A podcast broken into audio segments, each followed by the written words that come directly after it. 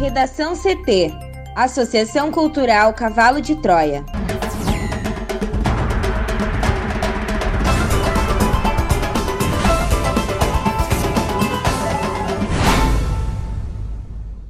Agora, no Redação CT. Rio Grande do Sul registra a primeira morte de criança por síndrome inflamatória associada ao coronavírus. Brasil espera a chegada de vacinas da Índia nesta sexta na expectativa de ampliar a imunização. Crescem relatos de fura-filas na vacinação contra a Covid-19 no país e MP apura denúncias.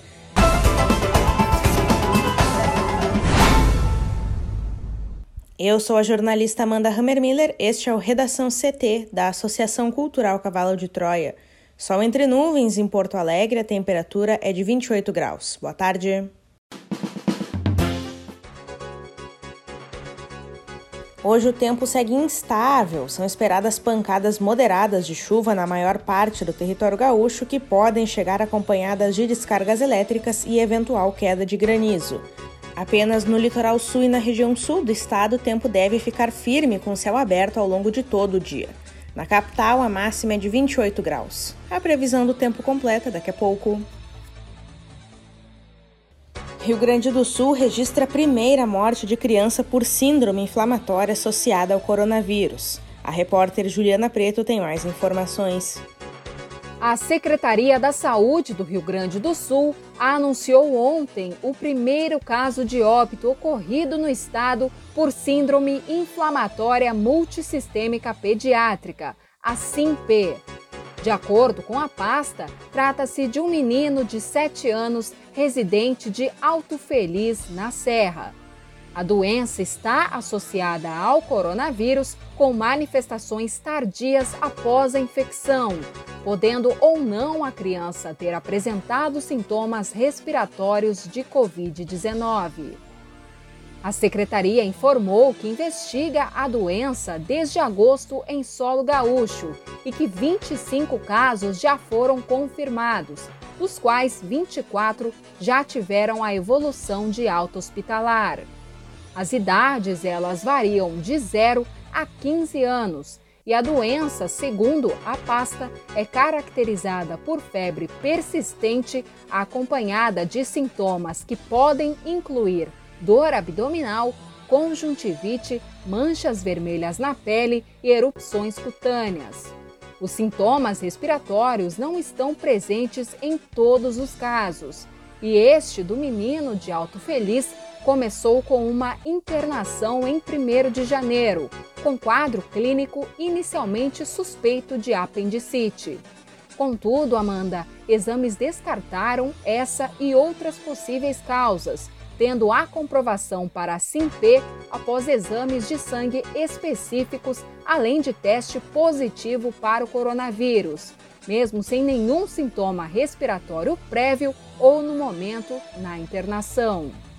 No boletim, consta que a criança recebeu tratamento com imunoglobulina e precisou de internação em UTI, falecendo em 11 de janeiro.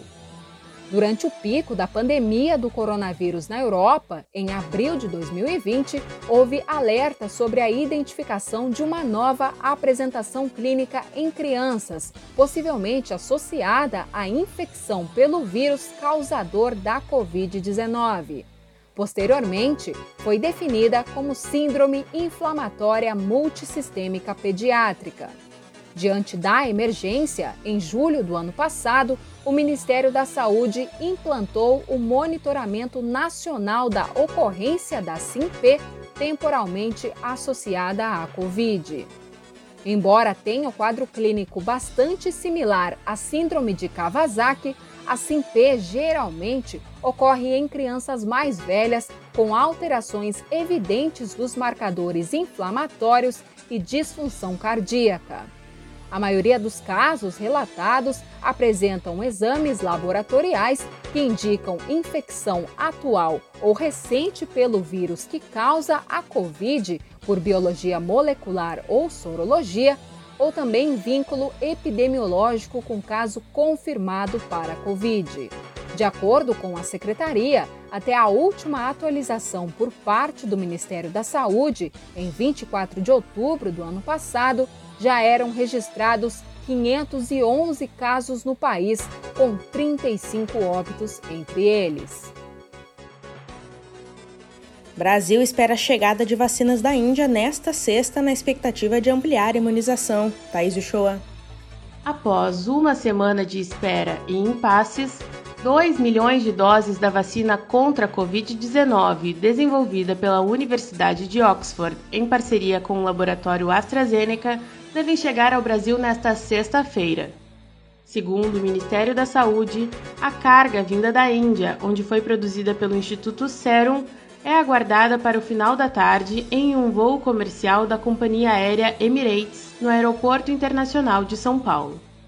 Em seguida, após os trâmites alfandegários, a carga será transferida para um avião da Azul, com destino ao Rio de Janeiro, onde fica Biomanguinhos, unidade da Fundação Oswaldo Cruz, que fará a rotulagem das ampolas. A Fiocruz pagou 54,9 milhões de reais pelas doses e prevê que as vacinas estejam prontas para distribuição na tarde deste sábado. Posteriormente, as vacinas serão entregues ao Ministério da Saúde, que, por meio do Programa Nacional de Imunizações, irá distribuí-las de acordo com a proporção populacional de cada estado. O Brasil e a Índia concluíram os procedimentos para importação e liberação da importação, que foi anunciado nesta quinta-feira, após a dificuldade que se tornou uma dor de cabeça para o governo brasileiro desde a semana passada. Um avião da Azul chegou a ser adesivado e estava pronto para decolar ao país asiático na quinta-feira da semana passada, quando um porta-voz do Ministério das Relações Exteriores de lá sinalizou que o Brasil havia se precipitado. O voo chegou a ser remarcado para sexta-feira, mas acabou sendo cancelado diante da dificuldade em obter uma data certa para o envio da carga. Para o Redação CT, Thaís Uchoa. Crescem relatos de fura-filas na vacinação contra a Covid-19 no país e MP apura denúncias. Políticos, profissionais recém-nomeados e até um chefe de um setor de informática e um fotógrafo estão entre as pessoas que já receberam a vacina contra a Covid-19 no Brasil. Com o avanço da imunização pelo país, que tem apenas 6 milhões de doses disponíveis inicialmente, infelizmente crescem os relatos de fura-filas nos estados. O Ministério Público de diferentes localidades acompanham denúncias que podem culminar com ações penais e processos de improbidade administrativa. A prioridade para receber as doses é dos profissionais da saúde que atuam no atendimento de pacientes com coronavírus, de idosos que vivem em lares de longa permanência ou acima dos 75 anos e de indígenas sempre importante ressaltar que ainda não há vacinação aberta em postos de saúde para demais pessoas previstas nos grupos prioritários. Em Manaus, a vacinação para os profissionais de saúde foi suspensa ontem, quinta-feira, por um dia para a reformulação da campanha. Os municípios do interior do Amazonas terão de devolver doses do imunizante enviadas erroneamente pelo Estado. Para conter a polêmica recente da imunização aplicada no filho de deputado e nas filhas de um empresário local, a orientação agora é que a prioridade na vacinação deve ser dada aos profissionais das unidades de referência de média e alta complexidades que tenham contato direto com pacientes com Covid-19, levando em conta fatores como comorbidades e idade. O Tribunal de Contas do Amazonas concedeu mais 24 horas para que o governo do estado e a Prefeitura de Manaus apresentem uma lista nominal das pessoas que já foram imunizadas e das que ainda serão, sob pena de ser determinada a exoneração dos secretários de saúde. O plano do Ministério da Saúde recomenda uma ordem de prioridade entre os profissionais de saúde, com as equipes de vacinação, trabalhadores de asilos e funcionários de serviços de saúde público e privados que atuam na linha de frente do combate à Covid-19 em primeiro lugar. Estados e municípios podem, dentro dessas categorias, adequar a priorização conforme a realidade local.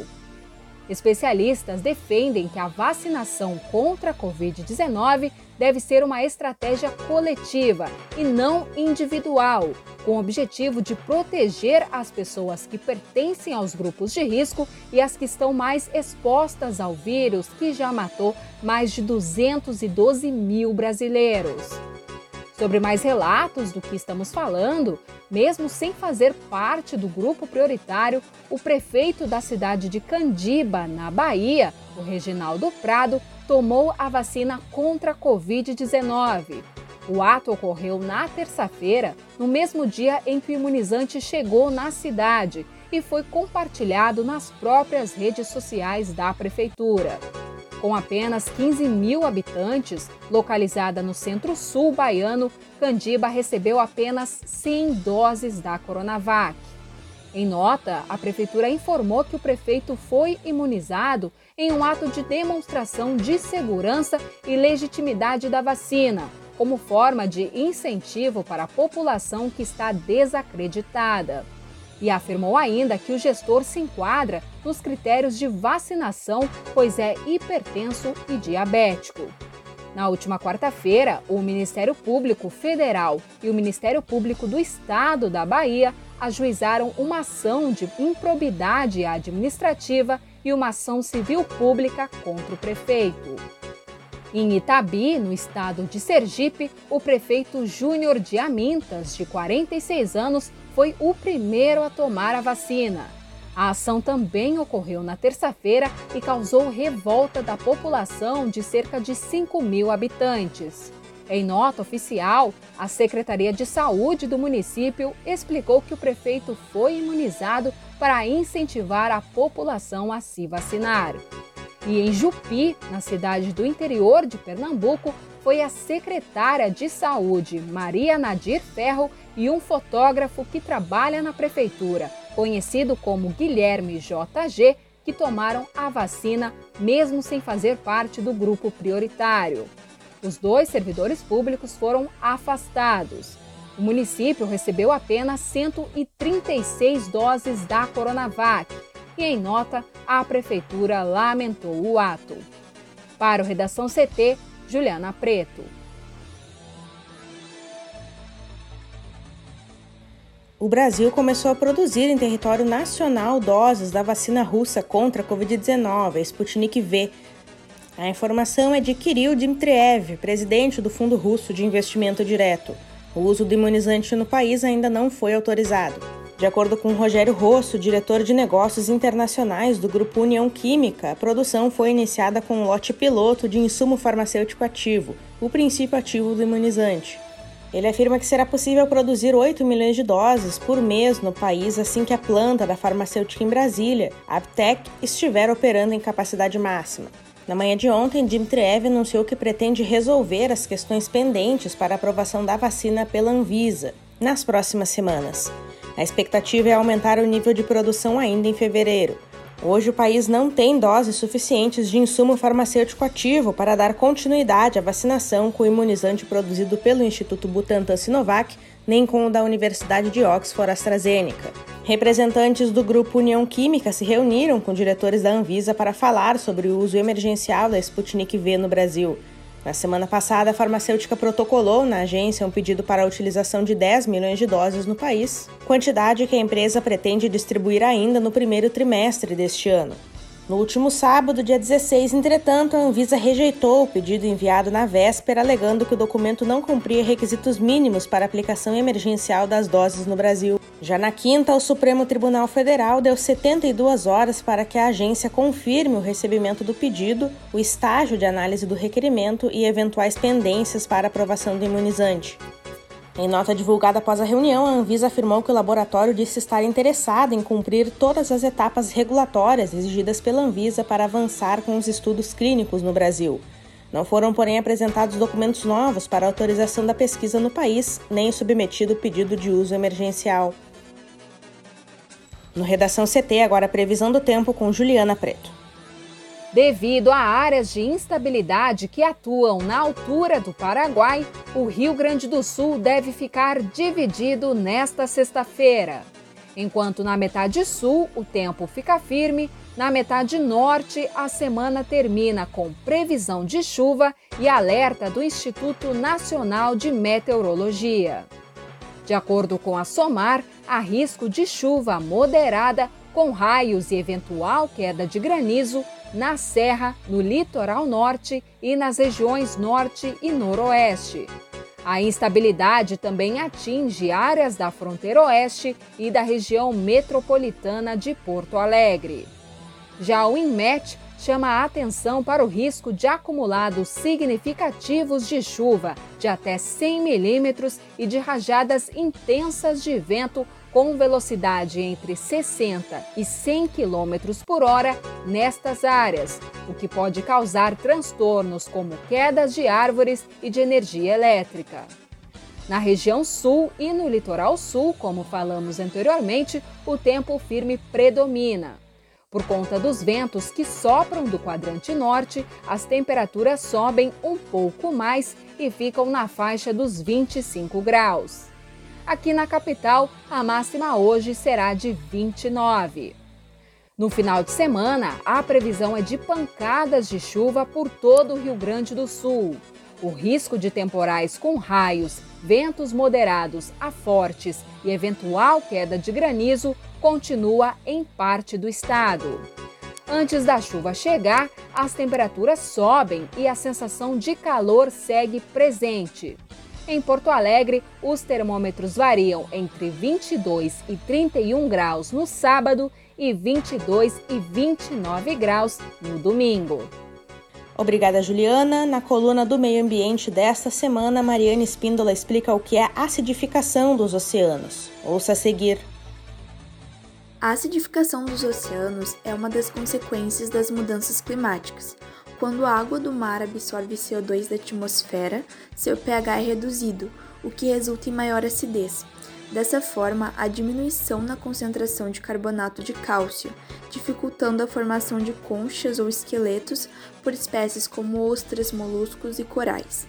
Portanto, o caminho para abrandar esses danos é a drástica redução de gases de efeito estufa, embora mesmo que as emissões sejam zeradas amanhã, os gases, odiernamente presentes na atmosfera, levarão décadas para se dissipar. Leia a coluna completa no nosso portal redacão.cavalodetroia.org.br. Redação CT. Apresentação Amanda Hammermiller. Colaboração Juliana Preto, Thaís Show e Mariana Espíndola. Uma produção da Associação Cultural Cavalo de Troia com apoio da Fundação Lauro Campos e Marielle Franco. Próxima edição na segunda-feira. Boa tarde.